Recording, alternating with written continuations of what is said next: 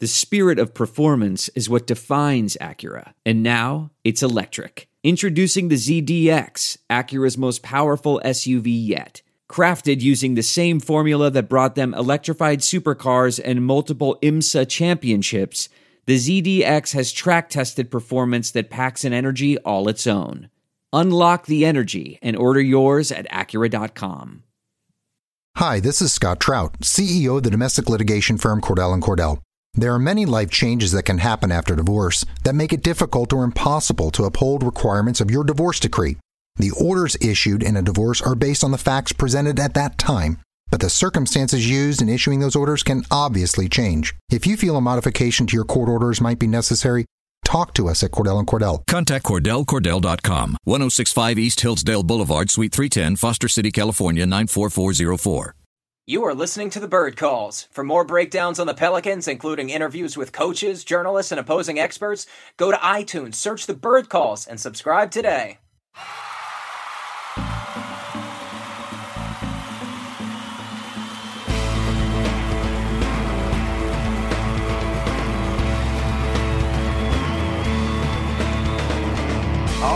What's up, Pels fans? Welcome to the Bird Calls, where today the Pelicans are playoff bound. After giving us a scare with that four game losing streak, the Pelicans respond with a four game win streak, including a victory lap in the third quarter last night with one of the most incredible dunks I've ever seen. It almost looked like the Harlem Globetrotters came out at halftime. The Pelicans are are now officially in the playoffs, regardless of what happens on Wednesday, but they still have everything to play on four, uh, on Wednesday. They can end up anywhere from the fourth seed to the fifth seed to the seventh seed to the eighth seed. I think that's right. These guys will give you the details much better than I ever could to help us talk. Hi, this is Scott Trout, CEO of the domestic litigation firm Cordell and Cordell. There are many life changes that can happen after divorce that make it difficult or impossible to uphold requirements of your divorce decree. The orders issued in a divorce are based on the facts presented at that time, but the circumstances used in issuing those orders can obviously change. If you feel a modification to your court orders might be necessary, talk to us at Cordell and Cordell. Contact CordellCordell.com, 1065 East Hillsdale Boulevard, Suite 310, Foster City, California, 94404 about the Spurs as well as everything that seems to be happening. We have three guests. We've got David Grubb. You can follow him at DM Grubb of Crescent City Sports. What's going on, David? Hey, how are you doing? Always good to talk to you, Preston. Yeah, man. Happy to have you back on. It's been a hot second. Uh, always following you on Yes. Twitter. Uh, some great stuff last night. Also, we have the editor in chief, Mr. Ali Kosel. Follow him at Ali Kosel. Ali, did you get any sleep last night? Barely, man. Barely. I've had to do radio shows today. Stupid Pelicans, man, for winning. uh, which ones did you go on today? You did Eric Asher, and what was the other one? Yeah, and I just got off with Scott Prather, who's out there in Cajun country on 1420 ESPN. Look at you, superstar. And you haven't heard from D. Scott Alexander yet. No, he's been tossing stuff my way. He, he's a good guy. You know, he promotes David, myself, the whole community. So he's great no matter what happens, you know? Oh, well, I think he'd be even better if he had you back on the show. Also, the Prince of the Portugal, Mr. Kevin Barrios. Follow him at Kevin B for Bounce. Kevin, how are you doing? I'm good. I'm freshly massaged and uh, ready to roll. I uh, I want to uh, ask ask Ollie when's when's he going on Doctor Ruth? That's when I want to tune in. well, first of all, why don't you explain yourself about getting freshly massaged so that this suddenly didn't turn into our program for half the listeners? Uh, well, my my girlfriend got me a 90 minute uh, deep tissue massage for Valentine's Day, and I cashed in on it today. And Oh, it was- jeez. Ollie, bite your tongue. We don't need to expand any further. David, you are the guest of honor. Uh, happy to have you back on, man. It's been a couple of weeks. Take a moment, do a victory lap, just reflect on the season, of course, the ups and the downs, but just basically how it feels, uh, not only for for the organization, the New Orleans Pelicans, guys who are on the hot seat all year long, but also for the community of fans who have stuck with this team for the better part of 15 years now to get their third playoff appearance in the past seven years. What do you think it means to this community? Well, I mean, one of the things you, that I went back to um, in my article today is just how crazy of a ride it has been.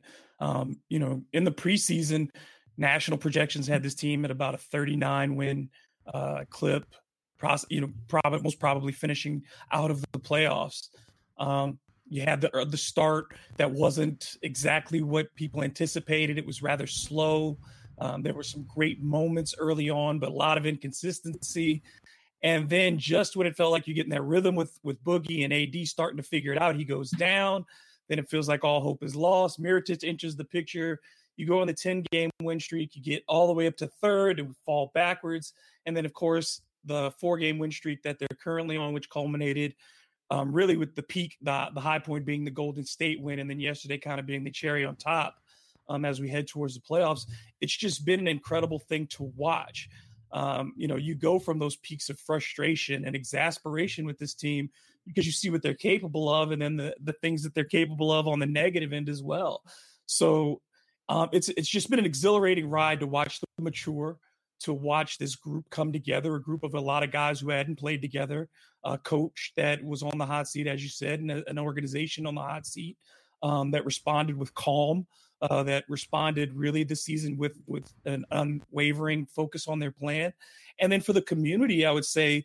Um, it's it would have to be a, a little bit of a, a, strange feeling because on the one hand, yeah, this is great. This is a playoff team. It's an, an, exciting and entertaining team that we talked about for a good number of weeks now. But then at the same time, you wonder um, where that support has been, and but you're also say you don't want to say to fans it's too late to jump on the bandwagon because it isn't. If they want to become fans now and ride this thing into the playoffs, let's do that.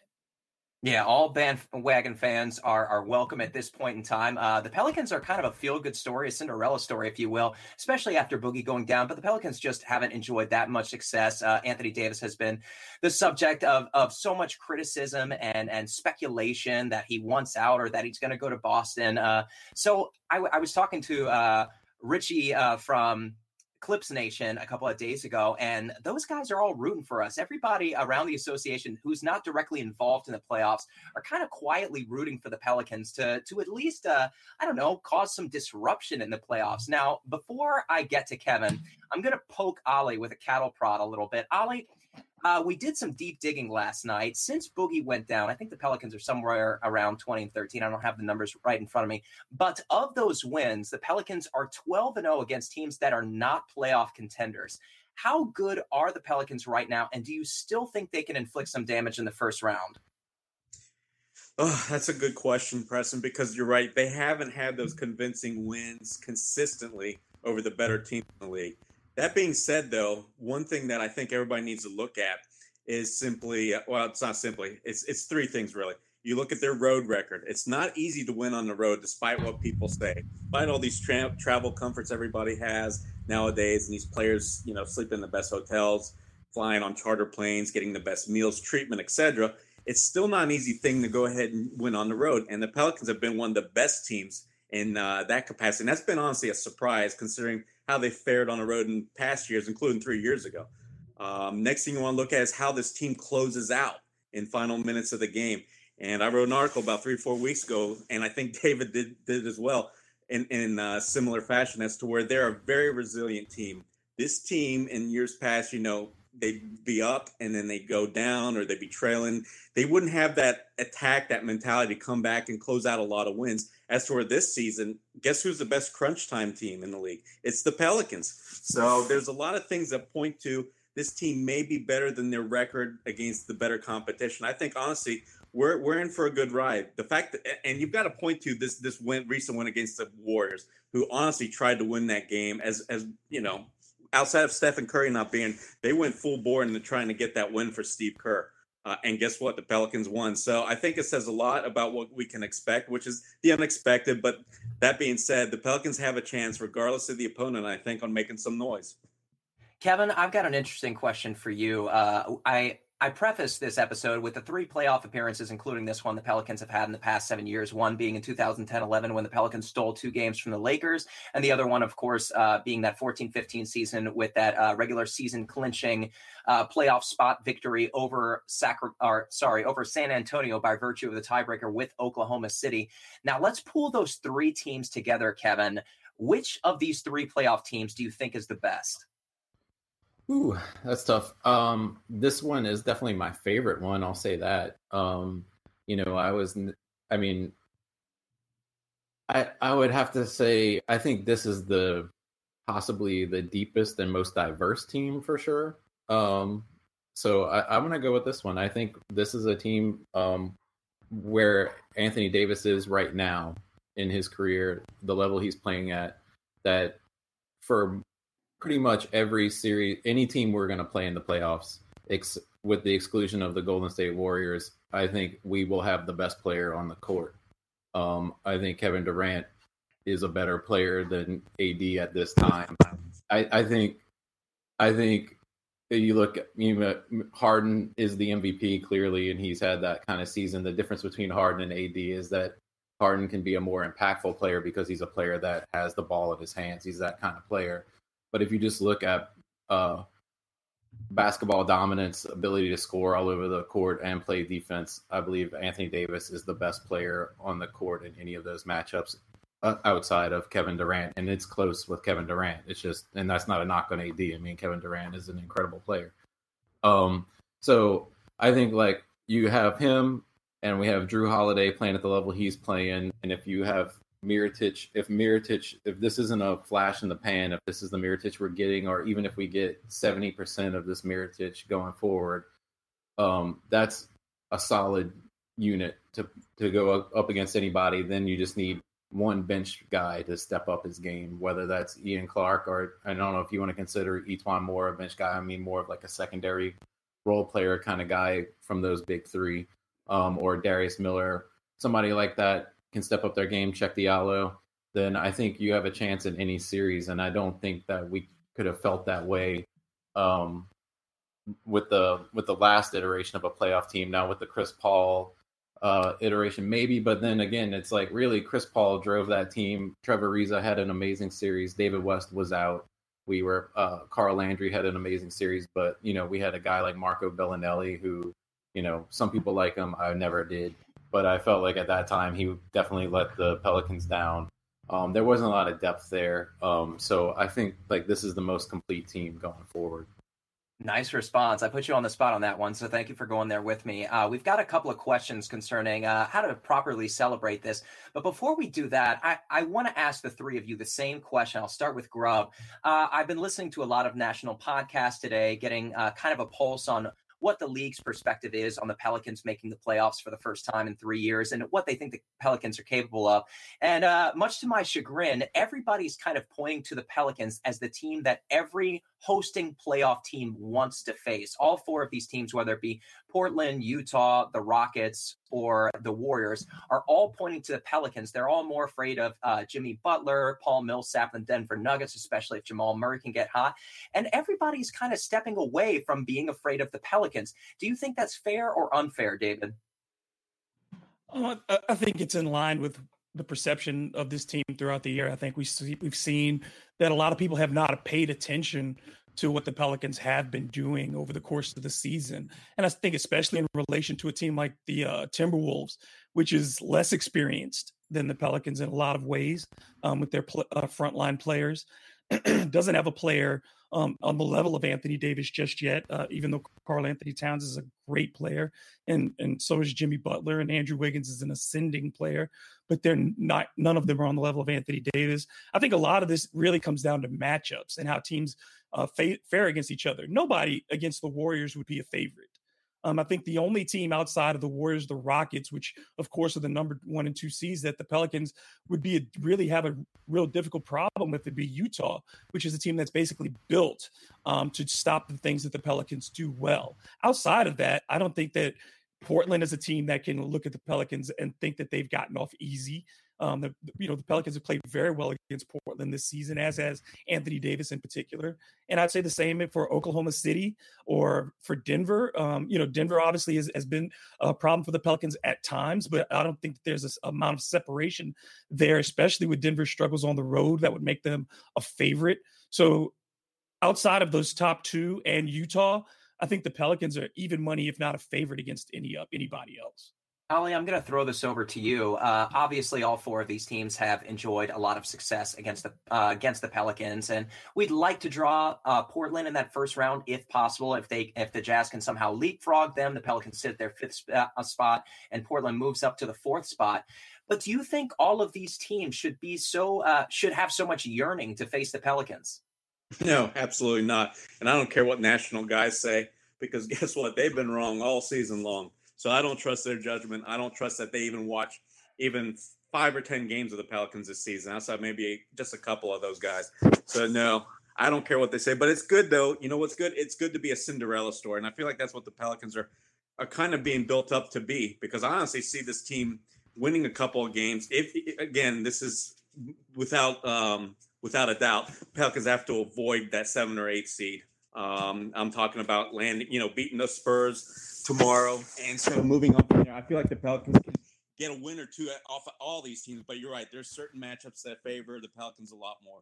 And I'm with you. I, I actually enjoy all of them, or I don't mind any of them, I should say, outside of the Utah Jazz. I just think that would be a terrible, terrible matchup. And we've all talked about all three of us, all four of us, excuse me, have all mentioned, I think, at one time or another, that the Utah Jazz simply would dominate the Pelicans like they have all regular season.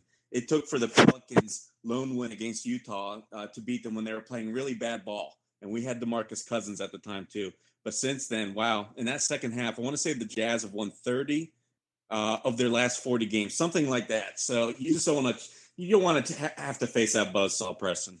Yeah, I put something up on Twitter. The Pelicans haven't beat the Jazz without Rudy Gobert in the lineup in over two years now. I think it's been something like 26 months since the last time that they were able to do it. And at the time, the Pelicans sported a starting lineup of AD, Omer Asik, Norris Cole, Dante Cunningham, and Bryce Dejean Jones. Uh, I know it's too soon. May he rest in peace. What a terrible story. But that's that's how long ago uh, the was the last time the Pelicans were able to defeat Rudy Gobert. With that being said, they're going to be inexperienced uh, with guys like Donovan Mitchell carrying such a such a heavy load. He's met and exceeded any expectation anybody had for him.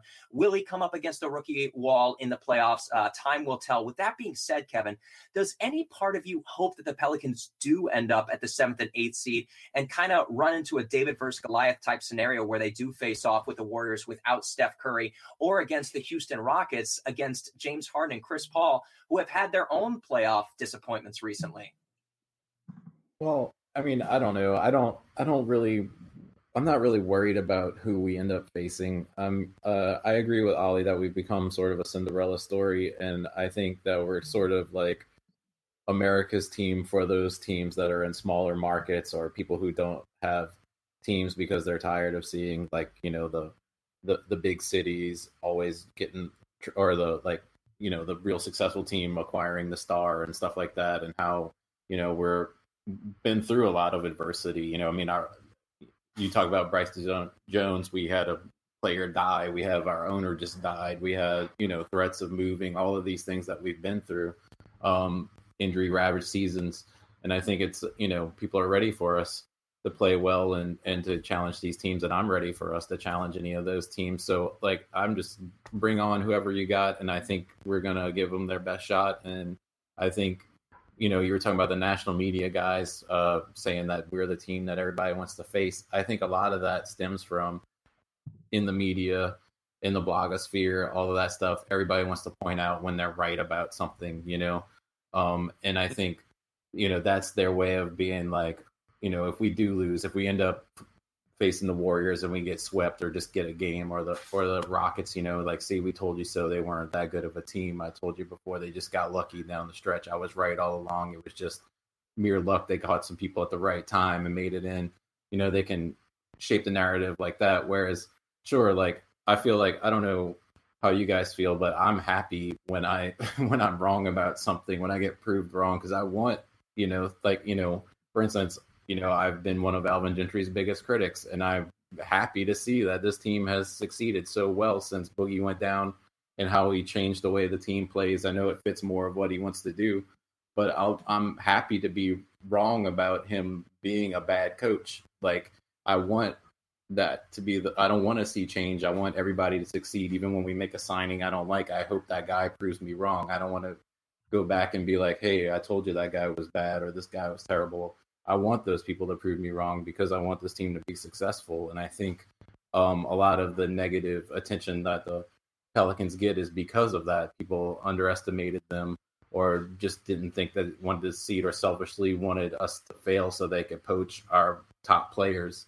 um, to their squads. So I, I think that's where a lot of that comes from. But, you know, bring on whoever you got. I'm ready to go up against them. And like I said, I feel like we have the best player in every series outside of the Warriors. So if you have the best player, you have a chance to win, uh, you know, any night. Well said. And I do want to piggyback off something you said. Uh, I, I, really respect our community, specifically you three, because uh, you you guys are very good at pointing out your flaws. I, I, feel like this is an industry where everybody chooses to to bring back old tweets of stuff that they got right, and you guys have absolutely no fear in pointing out things that you got wrong. And one thing that I got wrong, of course, was General Manager Dell Demps. All last off season, Kevin was on Gentry and I was on Demps. Following seven seasons of 400 basketball, just two playoff appearances, just two playoff wins, and that being back with Chris Paul, uh, I, I thought it was time to pull the plug. I thought seven years was enough run, and here he's pulled off the improbable. And I understand that it's not just him. You can you can give the kudos to Alvin Gentry, who could have expected what we've gotten from Jrue Holiday, but like Kevin said, it, it is really nice to be proven wrong, especially about something that involves making your team successful. So I just wanted to point out that I really respect that Kevin has never hesitated to back off some of his statements from Alvin Gentry, even though going into this offseason, I know how passionate you were against having him as the head coach. So kudos to you, sir, and kudos to these guys. Let's start with some questions. I'm going to throw this one over to David. This one is from Waka Waka Wakanda. Always sends in some great questions. Thank you so much to him. He says, How excited are you guys? Realized the Pelicans took care of business and didn't have to depend on anyone else to help them get into the playoffs, David. I think that was the most important thing to me was seeing how they were going to respond after getting the win at Golden State, that they wouldn't cruise. Um, and there were some concerns last night for moments that, oh, once they built the lead and they let uh, the Clippers get back into it, I was a little bit worried that they maybe they hadn't brought the intensity.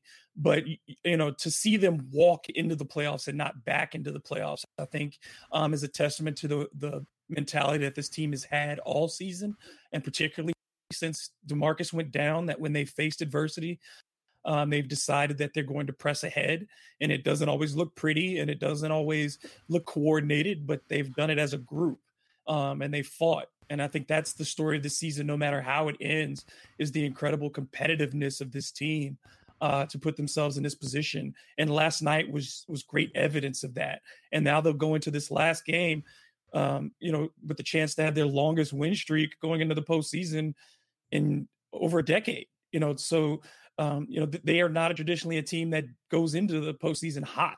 I think the longest streak outside of this previously is like two games. Hadn't gone in with a winning streak of more than two games in uh, it's 2004.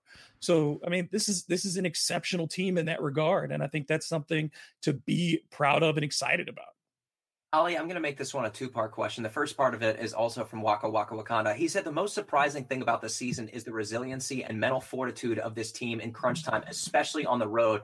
And the second part of this that I want to add to it, Ali, is I think the Pelicans go into the postseason with one distinct advantage, even if they don't have a talent advantage over teams like Houston and Golden State.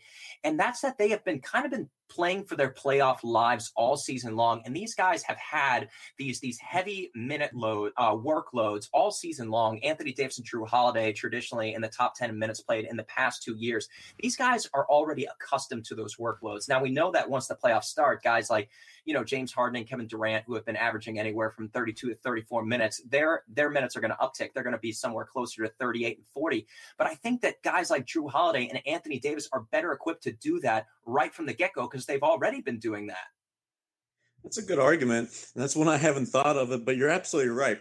Suddenly, when you take a player out of their comfort zone, there's no telling how he's going to react. As to where the Pelicans, yeah, they've been playing for a month and a half for their playoff lives. They've been playing huge minutes. So the core guys, you've got to expect are all ready for this next step. And in crunch times, they've built up a reputation as a team that does really well. Just looking at some numbers while you're asking me the question, Pelicans are currently ranked fifth in uh, in the league in uh, terms of uh, net rating in in the last five minutes of games where it's a close game, and there was 50 of those games out of 81 games. Pelicans played in 50 of those where they won 30 of them. Uh, they they all season long have shown that resiliency, albeit they had that small slip up before this four game winning streak. But outside of that, they've been, I think, stellar. So you point to that, and then you also got to look at another thing is how they're trending. All everything's trending in the right way, Preston. I think that's the biggest thing. You mentioned how, um, or I should say, asked how the players can adjust their roles being increasing, everything like that. I feel like everything for the Pelicans is just going to be the most seamless transition into the playoffs. They since Boogie went down, for instance, their defense has been playing as a top five team in the league. allowing somewhere around 104 points per 100 possessions. That's outstanding considering the pace the Pelicans play at, and of course we see all those opportunities uh, opponents have in transition. That's outstanding defense, and then of course offensively they've gotten their um, their act back together. So I feel like they're firing on all cylinders. These guys are used to their roles, and as you mentioned, mentally they're used to having to fight to win for everything that they can get just to make the playoffs. So I'm I'm I'm hearing it. I'm hearing it. These guys have, are, are ready as they'll ever be for the playoffs, and they're probably more ready than almost any team outside the ones that have you know a wealth of experience, like you know Golden State Warriors or somebody. Yeah, they certainly could go into the playoffs on a hot streak if they are able to upend San Antonio on the last day of the regular season, which is tomorrow. Kevin, we got some good questions from Tejeda. Some of them will we've already answered, and you specifically answered them. So I'm going to finish with his last one. He says Jrue Holiday has surprised me more than I could have imagined. Pelicans rally after Boogie goes down is unreal, and I want to trace this back to last summer. Uh, we all harped on uh, Jrue Holiday and his contract, and of course McNamara did as well. It, it was a popular topic of conversation to debate whether or not he deserve that $150 million incentive late uh, latent deal. And of course, he's lived up to it and more. Uh, you can argue whether or not the market dictated what he needed to make, or if the Pelicans could have offered him less if they were sort of negotiating against themselves. But one thing you can't argue is how much he's improved this year on both ends of the floor. He was already a top-notch defender, but I I can argue that he's even taken it up a notch on that end of the floor as well as the offensive side of the floor. Tell me, Kevin, what is the biggest aspect of Jrue Holiday's game that's improved this year that surprises you the most? Well, I'll definitely say, um, you know, starting in the off season, I definitely wanted Jrue back, and I did question the amount of the contract, but I was like, whatever it takes to get him, because I thought he was integral to keeping us adequate defensively, and um, he was always a great defender, but he, I agree 100%. He seems to have stepped up a notch. And I know uh, Kumar is working right now on the on a highlight reel of Jrue's defense, which he did last year too, and those are great. So keep a lookout for that. I'm looking forward to watching those uh, whenever that gets up. Um, but yeah, I think um, the the biggest thing he's improved in is what we've always questioned about him is is aggressiveness on offense. We see a totally different Jrue Holiday, an attacking Jrue Holiday, a guy who's willing to take the team on his back offensively. We saw it in flashes every now and then, um, including last year. There was a little stretch run right before we got Boogie where he was uh, scoring really well. He was taking a ball, uh, you know, a large number of shots and uh, getting to the rim and and shooting well. Um, but his aggression is something like we've never seen from him in New Orleans. Um, I watched a little bit of him when he played in uh, Philly because I actually kind of liked that team. I liked the Lou Williams, uh, Iguodala Holiday team, so I watched them a little bit on League Pass back then, and he was more aggressive then, but not nowhere near to the level that he is now, and uh, that's been the main thing. Uh, David, let's go ahead and start talking about the game last night against the Clippers. Of course, the one that got us into the playoffs. Uh, of course, the final score 113 to 100. Uh, the Pelicans took charge in the third, at the end of the second into the third with that 33 to 6 run. But the question that I want to pose to you uh, directly involves Nikola Mirotic and not just his improving uh, play. You can check out Adam Clawson's tweet, uh, has a really nice transition between pre beard and post beard. His numbers before last night 28 points on 56% from the floor 52% from three, and 10 rebounds. Last night, he had 24 points and 16 rebounds on four threes. He's been shooting lights out from three in the past four games. Uh, not only is his improved play something that we should discuss, David, but also he's been playing a lot of minutes at center. Have you noticed that? I think for the matchups that the Pelicans have had over these last few games, it was fine to do that. Um, it allowed uh, you know, there weren't great bigs that you were facing. And uh, especially offensively, DeAndre Jordan is a very talented big, but he doesn't present a lot of problems in the low post. Um, so flexibility wise, you know, it wasn't like, you know, Golden State again and the team that didn't have a lot of height or girth in the in the middle. And you could say the same for the the other teams on the streak um, that they've faced. Um, but the thing that that is interesting to me is that a playing him at center does engage him defensively. It forces him to be where the action is um, in that regard, and it, it, makes him a rebounder, uh, which is an important thing to have. They d- did not have someone to to help Anthony uh, on the boards, and now Mirotic has moved back into that position And then offensively, uh, he knows he can beat opposing centers down the floor. So what we're seeing out of him is much more movement. And to me, that was more important than seeing the shots go in at first. It was just that he was willing to be active. He was making himself available as a as a cutter. Um, he was using the dribble to to bring himself closer to the basket for shots. So all those things, I think, yeah, making that switch to center has has kind of brought that uh, to him because the matchups are in his favor. Um, and I think that switch mentally, uh, put uh, to flip the switch mentally for him. Uh, so yeah, I don't put a lot of it on the beard. I'm not a superstitious person. I think more of it's just been an aggressive plan by Alvin Gentry to say we need to keep Nico involved. We need to keep his hands on the basketball in a variety of different ways, including on the defensive end. And I think that that's worked in the Pelicans' benefit. Kevin, I want to go over to you because I have an E'Twaun Moore question, and you and I have been protectors of the E'Twaun Moore shield dating back to last offseason and possibly before. In the past five games, he was getting a bit of ridicule in previous months for his up and down play. Uh, I, I, will defend him to the depth, uh, to the death. His out of position, uh, the the versatility that he's been forced into this year, that not necessarily is the most comfortable position for him. He always kind of relished that off the bench utility score role. And he's had an opportunity to go back to that to an extent with Solomon Hill getting heavy minutes. In the past five games, he's averaging 17 points per game on remarkable shooting. Kevin, do you feel like E'Twaun Moore, the guy that we that we love and adore, is back and ready to play some offense and contribute heavily in much of the way Ian Clark has going into the playoffs?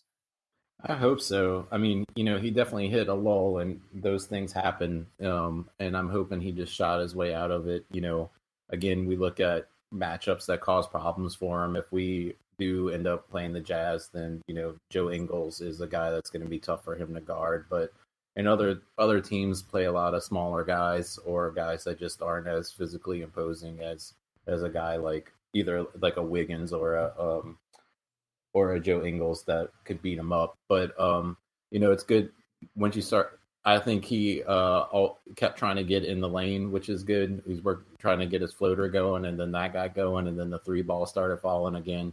And if we have that, hopefully he fought his way through whatever wall he was in, and him and Ian Clark both have been uh, very good lately. I was surprised at how well Ian Clark looked, uh, considering coming off an injury that he was supposed to miss the rest of the uh, regular season and maybe be a little questionable going into the playoffs. Um, if those two guys are playing at that level that they're playing at, and Mirotic is playing well, you know, you have to be excited. Um, but yeah, I'm. I think Moore's back. I don't see any reason not to think he is. I mean, obviously, as we said, he plays out of position much of the game, so he's going to have moments where he's getting abused defensively. But that's just what we live with when we just try to outscore people um, and have AD and uh, um, Jrue Holiday and other defenders help cover for him, and um, it's worked uh, well the last few games, and I think um, it should carry over into the playoffs. Ali, I saved this question for you because, like me, you're kind of an enthusiastic guy and you can get passionate from time to time. And the reason that I say this is because I want to bring up Anthony Davis. And two, we just expect the best and the most from him at all times. And so sometimes we go entire podcasts without even mentioning his name. Last night, just a ho hum performance 28 points, six rebounds, five blocks, and of course, that hilarious visual of him trying to get the ball away from Boban. But the reason that I bring him up is uh, we've grown accustomed to these spectacular alley oops. But last night we saw something that I have never seen in my life. Going into the transition, when Rajon Rondo threw up the ball, I thought it was originally intended for E'Twaun Moore. And when I saw how high it went off the glass, I thought it was an easy turnover and a transition leading the other way. Just write a love letter to Anthony Davis and and what he's capable of. What's he capable of? Yeah, it's funny how a player who's been in the league as long as he has, we're still talking about seeing him almost for the first time after he does something amazing. And I think that is what exclusively shows what a transcendent player he is. He is finally seizing upon that mantle he was given so early in his career. You know, basically after that 24 15 season, so much was expected of him. So it was almost kind of a letdown that, you know, both personally and the team didn't have that success riding off of that last postseason appearance. So, yeah, it's just great to see that this season um, he, he's taken another step people haven't noticed this, but he's been taking steps ever since that postseason as to where he's been trying to make himself a more uh, versatile player, as to where he doesn't have to rely on a point guard to create offense for him. And so this season he's added that ball handling. But just sticking to the topic though, Preston, you're right. I mean, that dunk almost, you know, is a perfect analogy for just how he still has that wow factor that at any given moment in any given uh, game, he can explode for something unimaginable, something amazing. Uh, for instance, his stat line for just this month of April, I haven't heard one person tweet it out, write about it, anything, but he's averaging 30 points, grabbing 10 rebounds a game, averaging uh, over three blocks, almost three and a half per game, over two steals a game, and shooting lights out from everywhere on the floor. Yeah, guess what? Not a single person's written about it, and we're five games into this month. So it's just a testament to this guy. I can go on and on about him, and I'm hoping that we all can uh, by a deep playoff run because honestly, that's where his next step is. And I know David and I have talked about it in games a lot on what a player of his caliber needs to do to take that next step. And AD knows, just like he made those remarks to Rachel Nichols, he knows that he's going to be judged by what he does in the postseason. And so far, even though he's had a great stat line, he's got four losses attached and no wins. So he's going to be looking to change that. And hopefully, there'll be a lot more fireworks along the way that we can enjoy. David, I want to uh, hop off the positive train for just a second and talk about one of the things that didn't go so right for the Pelicans last night. And of course, that is in reference to being out rebounded by 13, 16 offensive rebounds, points in the paint. Uh, they were outdueled by 18. But I want to I want to harp on rebounds because as soon as the Pelicans took Emeka Okafor out of the lineup and inserted Nikola Mirotic, they have been beaten on at that end of the floor, and it hasn't really cost them anything yet because the Pelicans have been so remarkably efficient on offense. But just this month alone, uh, I can't remember how many games it's been, but the Pelicans are rebounding the ball six times fewer than they were in previous months and over the season as a whole. Are you concerned about this at all going forward? Yes, because you know, as we talked about, they've played a lot of teams that are below 500. Um, over these past few weeks. And you can get away with those types of things. But in the playoffs, obviously rebounding and having multiple chances with the basketball is an extremely important facet of the game.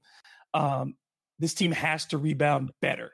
It will never be a great rebounding team as presently constructed, but it has to be better than what it has been. It, it can't give up the number of off- offensive rebounds that we've seen in certain games where they've given up 16, you know, offensive rebounds to an opponent or um, and they can't just concede the lane as they have on a number of occasions. I mean, last night, and and and you could say it against the Golden State game for for a while too. There were just times where teams have been able to just go up and down the court um, and and through the lane with very little resistance. Uh, and that's partially because again, you don't have a lot of physical size out on the wings to bump cutters and divert them towards uh, Anthony Davis or, or Mirotic to to slow them down uh, and there isn't really a great shot blocker outside of Okafor, and he's just not getting those minutes. Um, I, I, think it, it's it, you know against teams in the playoffs, you're going to have to be more physical. Um, there will be uh, you know uh, uh, times when the game gets very slow, and we know that the Pelicans struggle in those oppor- in those situations. So rebounding becomes uh, an extremely important thing. So that means that there have to be more team rebounding by this group, and especially I would say probably by Rajon Rondo, who has shown that he's a great rebounder at the guard position. Kevin, uh, the Pelicans look to be kind of pacing themselves early on in this game, much in the way that they that they did about this uh, against the Suns before that thirty-three to six explosion. Were you at all concerned at any point in the first half? Um, before I go into that, I just want to add something to what David was talking about just now. Um, I want to ask you guys a question. We're all basically kind of worried about the Utah Jazz game if we have to play the Utah Jazz because of Gobert because of Ingles against uh, Moore. But what would you think? As I think this is opponent that we can get away with this lineup with, where you would have AD, Mirotic, and Emeka Okafor playing solid, or even Cheick Diallo playing solid minutes together, because I think Mirotic could do a fine job against Joe Ingles. Um, Joe Ingles is not an athlete, and they're like big, uh, you know, the same size, so that would take away that mismatch of of uh, Moore having to guard him, but also give you that rebounding that you were missing in other lineups. I like Ingles still spreads them out. I, am just sorry. My, I just think my issue would be that Ingles would still spread them out, and they'd get rebounding from Favors or from you know even Mitchell is a solid rebounder as a guard. Um, and and Rubio has done a good job rebounding when he plays against the Pelicans. So I, I don't think it's a, it's a one player switch that all of a sudden makes it easier. And I'm not saying that's what you're trying to say. I just think Utah the the the way that they play, as, along with their personnel, just makes it very difficult to match up. I can see um, Alvin Gentry possibly trying that against Utah, Kevin, because it kind of does make sense, especially if they're struggling, that is the Pelicans are. Uh, but I think that would take away too much of what they try and do offensively. And of course, we all know that, and that's to push the pace. I think if you remove another guy that can get up the floor in a hurry and has that dribbling capability of getting through and around players, I think that would take away more than what it would add, uh, possibly defensively on the and on the boards. Okay. Now, sorry, Preston. Back to your question. Um, I did, you know, the, the way the game started, I made the joke. Uh, I'm talking about the Clippers game last night. You were asking me about um, that nobody seemed to be able to score. I, I was like, oh, baseball is also on ESPN too. so, you know, like it hadn't switched over. So I was a little bit worried when we came out looking a little bit flat, but they were a little bit flat too. But then once, you know, once we got going, it was like, okay, we got this one. Um, you know, I, with in the towards the end of the first quarter, I was like, okay, this game's in the bag. You know, the way Jrue and AD were playing defensively was incredible. Like you could make a case for Jrue Holiday being first team all defense just from that first quarter of that one single game. That's how incredible his defensive presence was. Um, so very quickly I was like, okay, this one's in the in the sack, you know, um, especially knowing that you weren't going to see Lou Williams who could come off the bench and get hot and change uh, the course of the game, or even Austin Rivers who's you know uh, played a lot better down the stretch this year um, than we are used to. Um, so yeah, th- at the very beginning I did have a little doubt, but it went away very quickly. All right, some of those things you were mentioning about the Clippers coming out and struggling. Uh, they were eight of 19 from the free throw line, so that was a lot of points that could have contributed to making this one a bit more competitive. And while the Pelicans were 11 and 30 from three, uh, the Clippers were just two of 17. So that was another struggle that uh, went against them in their favor. But you can attribute a lot of that to the Pelicans defense. Like I think Ali was saying earlier, the Pelicans have played like a top five defense and have defended the three point shot much better. And a lot of that is having Nikola Mirotic out on the floor, having a lot more movement, having a lot more foot speed, and uh, frankly, just trying harder than maybe they did back in December. Uh, are you guys ready to get to, to previewing San Antonio? Is there anything else you want to touch upon in this game? No, nope. No, I, I, just think give your answer. Yeah, they were just trying to. Yeah. Yeah. All right, great. Let's talk about San Antonio. Obviously, the difference right now uh, between losing and winning is a highly coveted fourth or fifth seed as opposed to a seventh or eighth seed. We've already discussed why the Pelicans are leery to face Golden State or Houston in the first round and would prefer uh, Utah. But I, I think uh, everybody would agree that Portland is the team that we would most like to draw in the first round. Is that right? Yeah. Yes. All right, Universal. Let's talk about the Spurs 43 and 16. These guys like to slow it down and muck it up. They're 29th in pace, first in defense, third in defensive rating, 17th in offensive rating. So they are pretty efficient on the offensive floor, even though they play a lot of half court offense. They don't foul, they block shots, they don't turn the ball over. They are seventh in offensive rebounds, something the Pelicans have really been struggling with right now. However, the Spurs have been kind of struggling of late.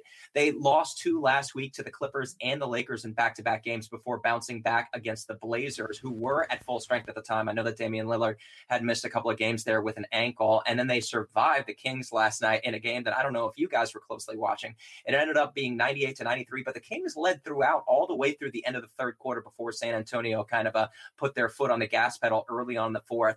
The last time these two teams matched up, Nola erased a 15 point deficit. I can't remember exactly when it was in the fourth quarter, probably somewhere around the three minute mark where the Pelicans pulled to within one, 91 to 90. And I was feeling pretty confident that they were going to do it yet again, come back on an opponent and upset them. And then Anthony Davis was tossed from the game. Uh, and that one was the one that we talked about. Rajon Rondo had a negative 23 rating in 24 minutes uh, going into that matchup. I, I didn't like him against some of those backcourt players, specifically DeJounte Murray and Quinn Cook, those quicker guys who like to attack on the baseline who like to cut over screens. I think those aren't the optimal matchups for Rajon Rondo defensively. I like having him on guys like Andre Iguodala who struggle with the shot, and I prefer them taking him down the post and using their size over him because at least in that instance you can have somebody like Anthony Davis or Mirotic come over and help. Anyway, I digress. We'll start with our guest of honor, David Grubb. What's going to happen on Wednesday? Uh, I think it's going to be a very tight game. Um, you know, the key always against the Spurs is how well do you execute? Do you not beat yourself? Um, because they are not the the team that's now able to um, force the action as they they were um, with Kawhi Leonard on the floor. So they've become just a, a, great predatory team. They know what they're going to do, and they try to force you to do things that you don't want to do. Um, so the Pelicans will have to execute. And what you hope is that the Pelicans come into this the same way they viewed the Clippers game, that it's business, uh, that they have to come in uh, and start assert themselves early, uh, show that they're dominant uh, on their home floor, and that this game is not something that the Spurs are going to be able to walk away with. Um, if they do that, I think that they can, you know, that they should win. Uh, this is a game that they're supposed to win, and they should close the season out on a five-game win streak.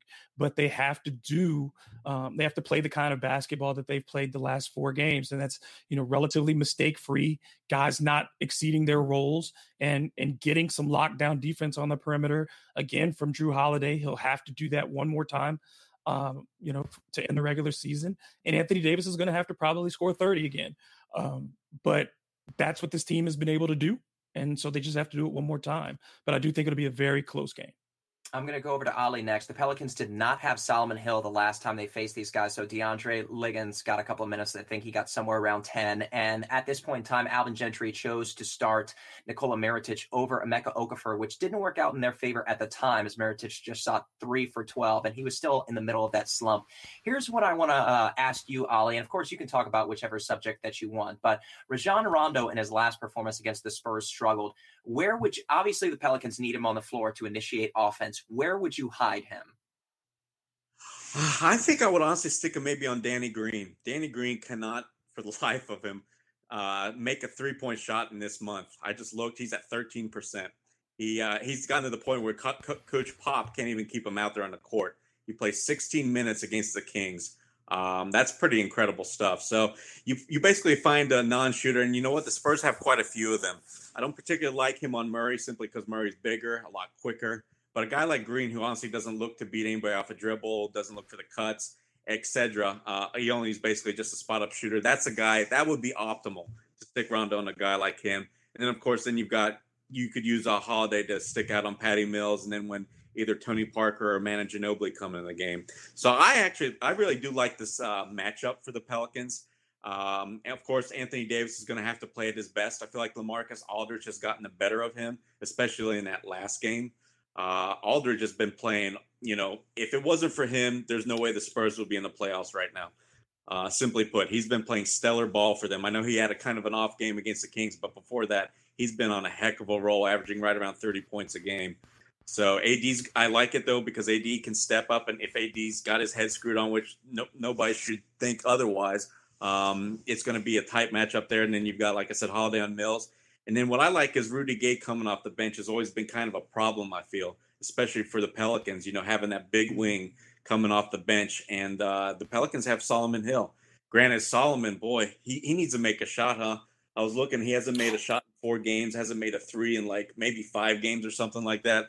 But defensively, he, he's giving that effort, and you're hoping that somehow sooner or later he's going to be or find enough of an offense, be enough of a difference maker somewhere else other than defensively for him to, to uh, earn minutes from Gentry in the playoffs. Because right now, I'm not even certain you, you want him included for you know 10 plus minutes in games. Because honestly, he's just not giving anything for you.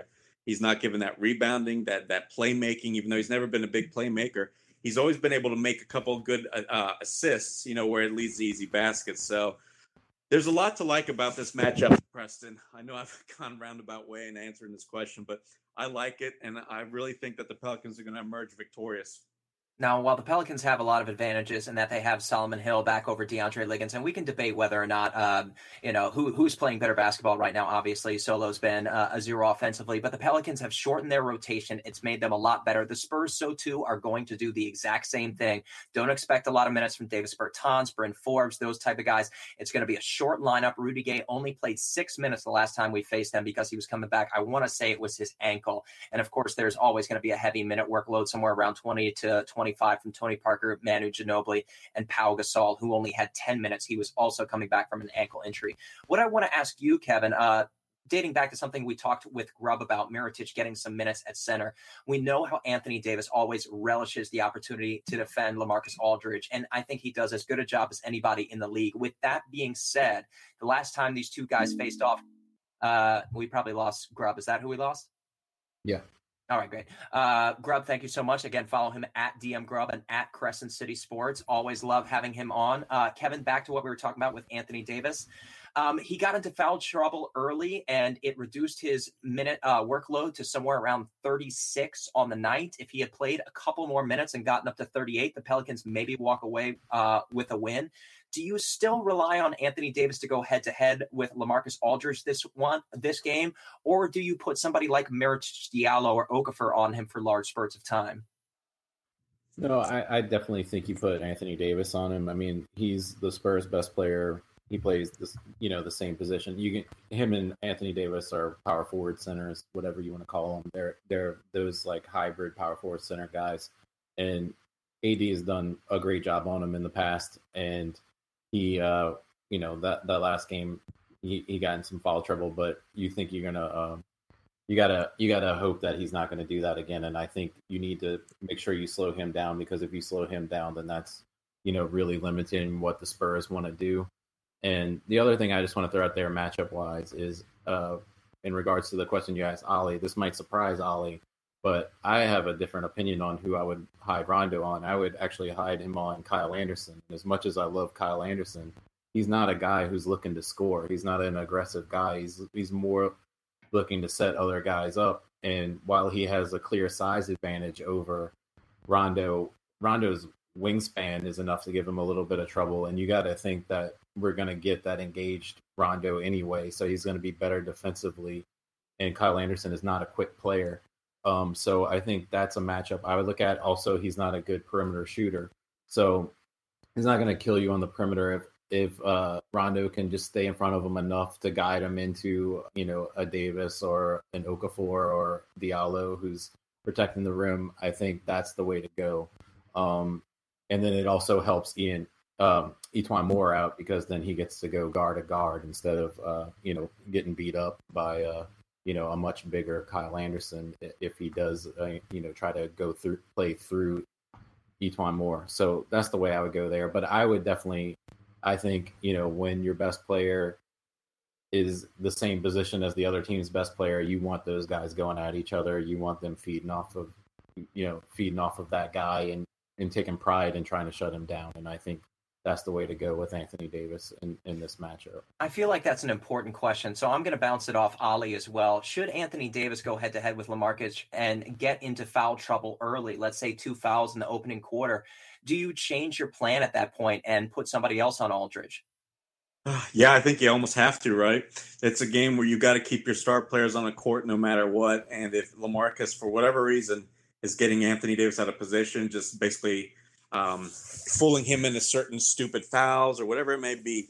Um, yeah, you've got to go ahead and try and maybe give Mirotic some time on him. And if, if last resort, I guess you got to go to your bench um, and go to Okafor. Can't imagine Diallo having any success against him. But granted, I, am not expecting that. I don't think any of us should because for the most part, AD, yeah, he may pick up a foul or two, but he's normally very good in that category. He, he will not um, always, he, he's never normally that guy that's a threat of fouling out so coaches never have to worry about pulling them off. But also, yeah, you guys also, want to talk case scenario? Maybe that would happen. Also, Aldridge is like a he's mainly a mid-range jump shooter. You know, he's not like a guy that's driving and dunking where you normally get in fouls. As long as AD doesn't leave his feet on jump shots, you you shouldn't have too many opportunities for him to foul in. Yeah, but Aldridge can get aggressive. I don't know. I've watched a lot of the Spurs this year, and whenever he's got somebody slightly smaller, he will attack them in the post. And then he's also done a good job of attacking the glass too. Um, granted, Kevin, you're right. When he's shooting the ball, he's obviously out of position and usually getting the offensive rebound. But when the offense isn't going through him, I think he's done a wonderful job and you know getting involved elsewhere. Now, this will come across as a hot take, and I do confess on this podcast that I don't know basketball as well as Ali and Kevin do. With that being said, Uh, Rudy Gay is going to come off the bench, but he is going to play uh, starters minutes or somewhere close to it. I wouldn't mind seeing Rajon Rondo try his luck on him. Obviously, Rudy Gay is going to back him down on the post every single time, and he's going to ask for the ball every single time. But there are opportunities for guys to swing over and help him, whether it be Diallo, whether it be AD, whether it be uh, Mirotic or Okafor. And I don't think Rudy Gay can take advantage of Rondo on the perimeter. Uh, obviously, he's going to try to fight on screens like these guys are, but it just makes me nervous. Kyle Anderson has great foot speed. He's got that that wingspan that that he can use if he can get under the basket to get an easy lay in. Uh, Dejounte Murray is lightning quick and has that excellent uh, stop and pop uh, jumper. Patty Mills, lightning quick too. He fights over screens and can drain an easy three. Uh, Danny Green's another compelling one. He is really fast and he does fight over screens and he does remain active. But like Ali said, he hasn't been shooting well. So in the starting lineup, I think that might be a compelling place to put Rondo. Uh, so that'll be interesting to see how Alvin Gentry uh, adjusts to the last time they played these guys. Let's move on. We're pretty much set and we can wrap it up after a couple of questions. We actually got, I think, six this time. So thank you so much to JC's dad, Clint White Solomon, Eagles 2001, and playoff times Pelicans. Uh, I'm going to start with JC's dad and we'll start with Kevin. Um, and he is basically basking in the glory of Dell Demps and the success that he's had this year. He says, How impressed are you that Dell was able to craft a roster that includes four of the top 70 players in the league? Oh, I mean, it's great. I mean, you know, I've always been Team Dell, so I, I think you know it's just another feather in his cap. I mean, I mean, for a while, Mirotic looked like he was struggling, you know, and now he's he looked like the player we are expecting, or even better than we were expecting. Honestly, I would say those last few games. Um, but to acquire a talent like him and dump Omer Asik for just a first round pick, and also get a second round pick back in the process, I mean, that's an incredible move coming off the heels of also acquiring, um, you know, DeMarcus Cousins last year, and now we're going into the the we'll go into the off season and, and you know everybody's, you know, I'd say we're all ninety nine point nine percent sure at, at minimum that Boogie will be back, and now you have a roster with these kinds of talents that, that also provide you with a crazy amount of flexibility in lineups and play styles where you can uh, create so many problems for other people. I think he's done a marvelous job of assembling a roster. Um, I thought he did a good job before when he got Jrue Holiday and Tyreke Evans and even Ryan Anderson, who was a player I didn't necessarily enjoy, but he is a guy that I understood his fit and what they wanted to do. And I think that roster would have been successful um, had he not had the injury luck that he had. Um, so I mean, I feel like he's done a, a, a, great job, and I'm I'm very happy that he's you know getting accolades and praise now um, because he's been through a lot in his tenure here. He's dealt with so many issues, and he's gotten a lot of slander because of things that were beyond his control, injuries, um, death of a player, um, all these kinds of things um, that he's dealt with.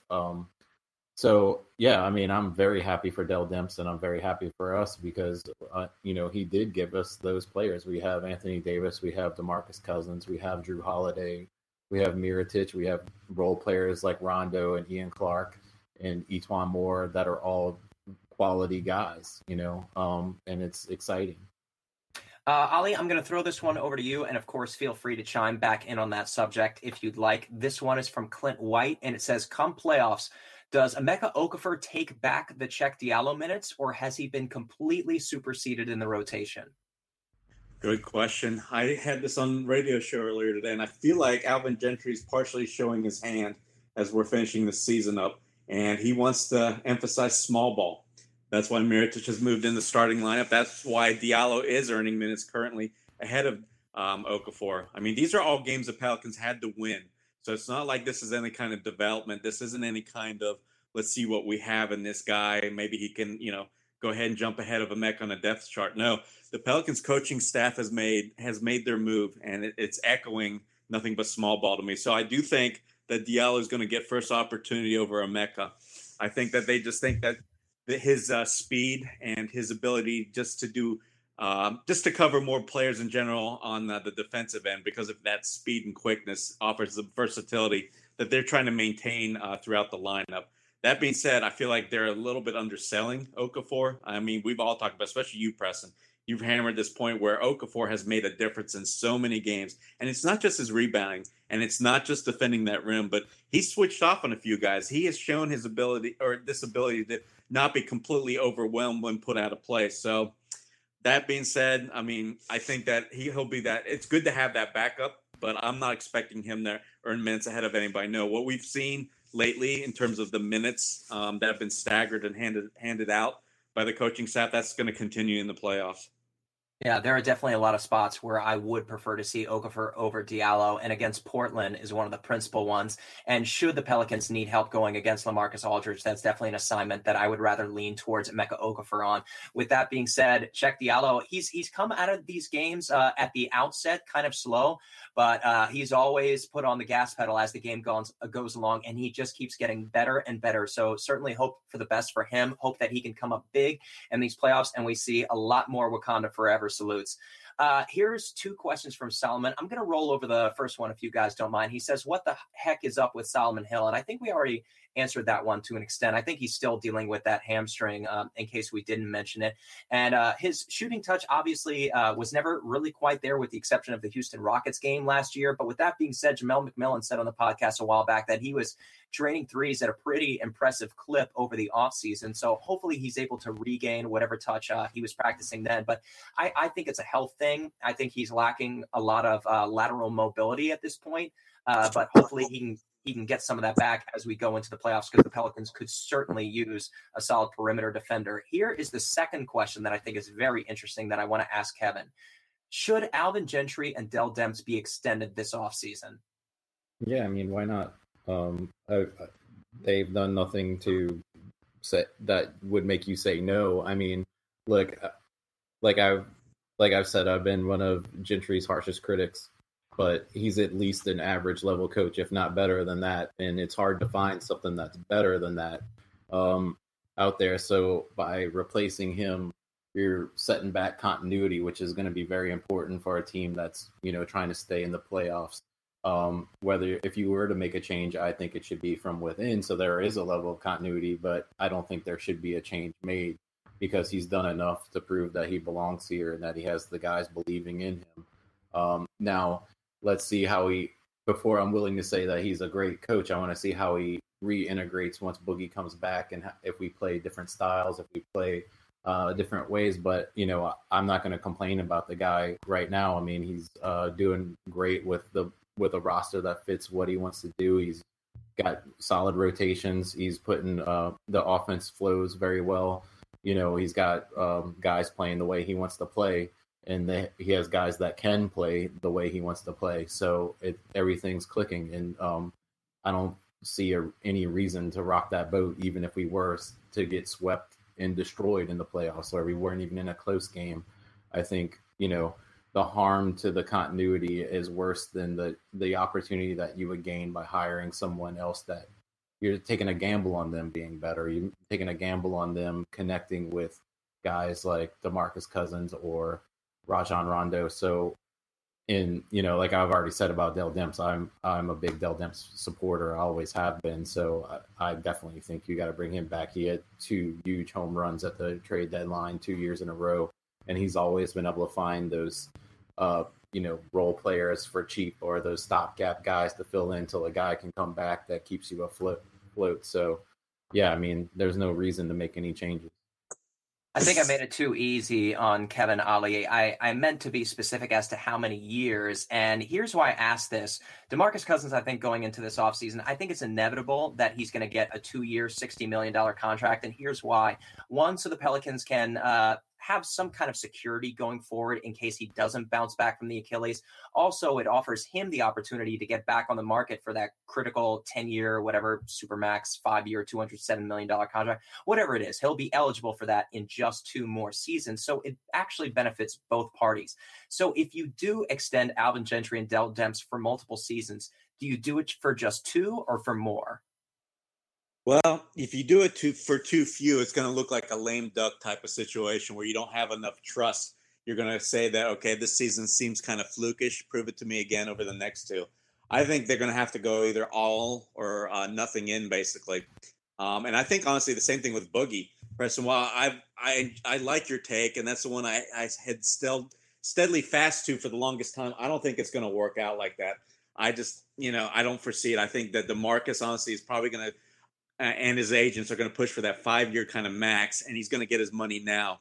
For a guy who's made as much money as he had in his career, and you got to think all the sponsorships and everything else he's gotten to, that considering this injury, considering it's unknown even to him on how the rest of his career is going to play out, it might be too big of a gamble to do otherwise, you know?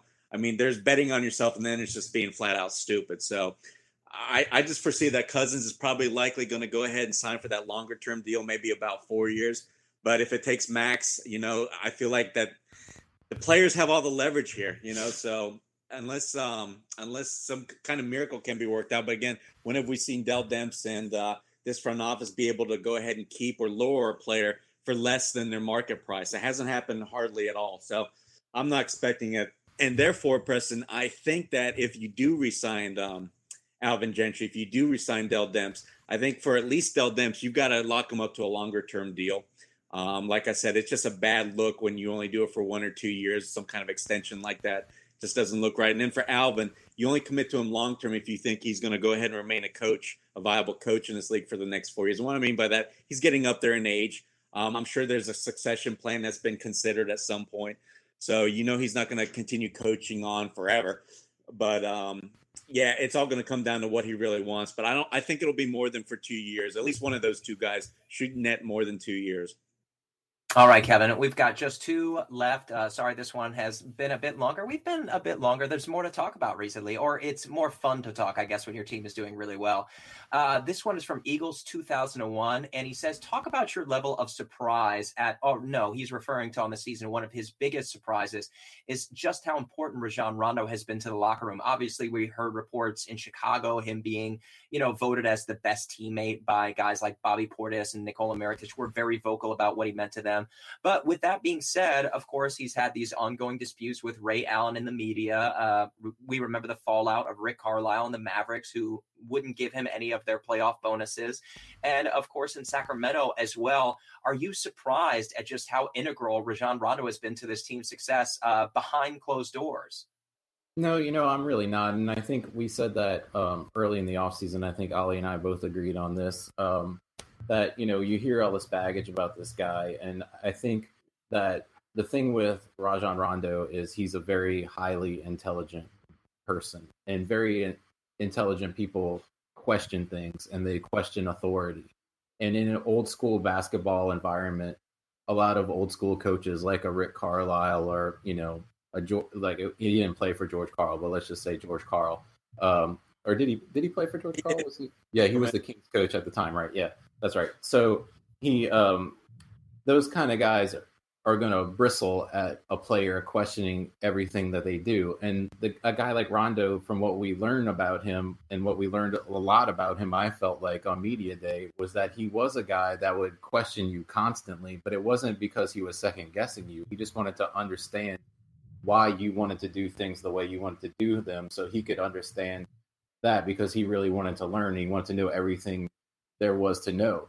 Now he's a very competitive guy, and he obviously can be clearly a petty guy with his you know with his stuff with Ray Allen and with Isaiah Thomas, those kind of things. But I think having a coach like Alvin Gentry, who is not a Rick Carlisle, who's not you know even say you know not a Tom Thibodeau, uh, like he wouldn't have worked. Ra- Rajon Rondo would not have worked with Monty Williams, where he would oh, no. clearly would work with Alvin Gentry because Alvin Gentry is more a flexible, easygoing, laid back, open sort of coach in that in that aspect. Whereas those other guys are more rigid and set in stone and old school and you know I'm the boss, you know, kind of mentality.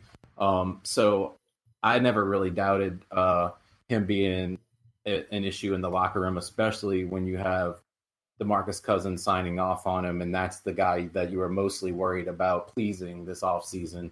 And then when you when we went to media day, you could see every player was just gushing about Rondo and being around him and how great it is to pick his brain and to you know how smart he was and how he was going to make everybody better and how he he opened up everybody's game. And I feel like even when he was struggling, um, you know, in those certain matchups uh, that he struggles in or those slumps that he would go in where he wasn't looking well or the effort wasn't there on the court and, and we were questioning his ability on the floor. We never questioned his IQ and what the intangibles that he brought to the team because we saw him coaching people on the floor. We saw him coaching from the bench. Like I sit behind the bench, so I see him uh, talking to players constantly, standing up, barking out orders. You know, he's a guy that's involved, and we needed a guy like that. You know, the guys that we've had before that were supposed to be those guys were like Kendrick Perkins and John Salmons, which I mean, come, I mean Kendrick Perkins, I liked him, and he was on some good teams, but he's not a guy that's going to earn the respect that that like Rajon Rondo had in his important role in a title team in in Boston and uh, the respect he has throughout the league. So I feel like that was a home run in terms of locker room bonding and chemistry and overall team IQ. And so I didn't question it. And I think we were very clear about that early on in the offseason on podcasts and articles that we've written, uh, and I. I mean, I know there's uh, you know, other writers on, on our team, on our uh, from the Bird Writes don't like them or have issues with them. But I think uh, for us, uh, that we were we had no concerns.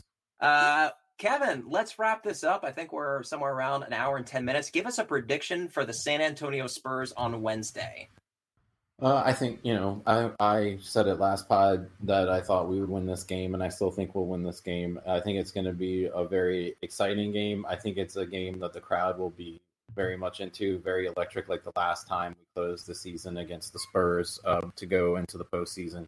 Um, that one obviously meant more, but this is still very important, and uh, the fans will be there. And I think it will play out sort of similarly. I think we'll have a pretty good lead going into halftime. We'll ride the crowd, and then Popovich will make adjustments, and we'll have a, a slow third quarter. Um, they'll they'll catch back up on us, but we'll fight through in the fourth, and it'll be a close win in the end. And I'm I'll say uh, 110, 107 Pelicans. All right. What about you, Ollie? I think the Pelicans are going to win as well. They've just been too good uh, of late, and uh, so you, expect the effort to be there. You just need enough execution. I think for a, a, Spurs team, this isn't a typical Spurs team where they has a lot of weapons because you know Kawhi Leonard's missing because they haven't had the shooting that maybe Popovich would want. So I just think as long as the Pelicans are above average, that they should beat a very average Spurs team. Um, so I'll give them. I don't know. I think it's going to be a little bit lower score. I think it's going to be a lot more defensive oriented. So I'm going to go with about 103 to 90, 98. Wow, you guys certainly are confident. And I do think the Pelicans are the better team in this matchup. With that being said, the Pelicans haven't really taken care of business against uh, playoff opponents as of late, with the exception of the Golden State Warriors. But with that being said, the Golden State Warriors have nothing to play for at this moment. And also, you've got guys like Kevin Durant, Klay Thompson, and Draymond Green who are on minutes restrictions because they're still playing for the regular season. In this one, you're, you're going to see the full allotted total, probably 40 minutes from LaMarcus Aldridge. Whoever is hot they're going to ride them as long as they need to in order to get this win. So this one is definitely going to be a dogfight. I think Kevin's uh, assessment 110 or sorry 110. God, I got to get some sleep. 110 to 107 uh, is probably pretty apt. Uh, let's go Pelicans. Let's see if we can wrap up a fifth seed and possibly get a matchup with Portland and Utah. Utah has two games left. If they can manage to take care of Golden State tonight and then Portland tomorrow. Guess what, guys? We get to face Portland. That's right, right, Ollie? Yeah, that's absolutely right. I can't wait for these two days in. By the way, I am so tired and my brain hurts from looking all these possible scenarios, man. All right, I'm tired too. I had to work early this morning, but I stayed up last night. Make sure that you guys give uh, the OTG Basketball Network a follow. Last night I guessed it in, and I uh, hosted their social media account for them, uh, trying to cover the Pelicans as best that I could. I might do that again, uh, possibly for a playoff game or tomorrow against the Spurs if we've got somebody running the Bird Writes handle, uh, just to generate some more traffic to them and to generate some more traffic to us. Uh, for now, that's it, Pels fans. Thank you for tuning into our playoff edition. We're going to have much more coverage coming your way in the upcoming weeks. Of course, uh, we're going to recap the Spurs game on Thursday. Then we're going to have some previews and some recaps after every game. For the rest of the Pelicans' time in the postseason. I'm trying to get a hold of J.R. Wilco, somebody I've had on the pod three to four times before, the editor uh, Pounding the Rock. He is a fantastic interview. Ali, I don't know if you can help me with that. I haven't heard from him today, so I have uh, reached out to the rest of their site and their network. Uh, that's probably more information that you guys needed to hear, but whatever. As always, send your questions to me at Preston Ellis. And for all you dissenters out there who may not like me, you can send all of your comments to at Ali Kosel. Uh, we've got a big home game on Wednesday. Make sure that we sell it out, pack the Smoothie King Center. Kevin, before I let us go, anything from you? Um, sure. Um, well, while I've not written anything new in a little bit, I want to get back into that. I've been focusing a little bit on art, but I do have an art based uh, thing coming up soon where uh, I'm going to design these new shirts that are Cheick Diallo themed, that are a play off of uh, Chuck D from Public Enemy, which I wish David Grubb was still on because he's actually wearing a shirt that I'm uh, based for the album that I'm basing this off of for uh, in his avatar, but it's a you know fear of a block jumper, um, and he's going to be doing the Wakanda pose with the with the Pelicans hat on, and uh, it's going to be pretty cool, I think, and I'll launch that soon. Hopefully, I'm trying to tighten that up, then I'll get back to writing. That sounds awesome. Uh, again, follow him at Kevin B for Bounce, and once again, follow David at DM Grubb and at Crescent City Sports. Ali, editor in chief to the birdwrites.com. What have we got coming from you? We got a lot of stuff, Preston. There's so much to write about. Um, how well the Pelicans have been playing down the stretch, how they got in the playoffs, what to expect in the playoffs, what players we can rely on, lineups to see. There's going to be a whole slew of things, including some roundtables, which you mentioned to me. And I think we got to bring those back. That's a good idea, too. All right. Thanks so much, Ali. Thank you to Kevin. Thank you for David. This has been our post playoff edition of the Bird Calls. A very exciting time to be a Pelicans fan, as we discussed with David. Uh, not just for the organization, not just for Anthony Davis, Jrue Holiday, all these guys who put in the work, our friend Jamelle McMillan, uh, but also for the community, for the people of New Orleans who haven't really enjoyed too much basketball success in the 15 year history uh, in New Orleans of the New Orleans Pelicans slash Hornets. So, really exciting time. Hope that it keeps rolling. Hope that it uh, the Pelicans are able to upend San Antonio because man, if they are able to secure the fifth, possibly even the fourth seed into the playoffs and draw a team like Portland, there's just no guaranteeing what could or could not happen in the first round. So definitely uh, stay locked in here. Stay locked in to the Bird Writes and OTG, where you can catch some of my work over there, as well as our podcast being hosted there. And for now, let's go, pals.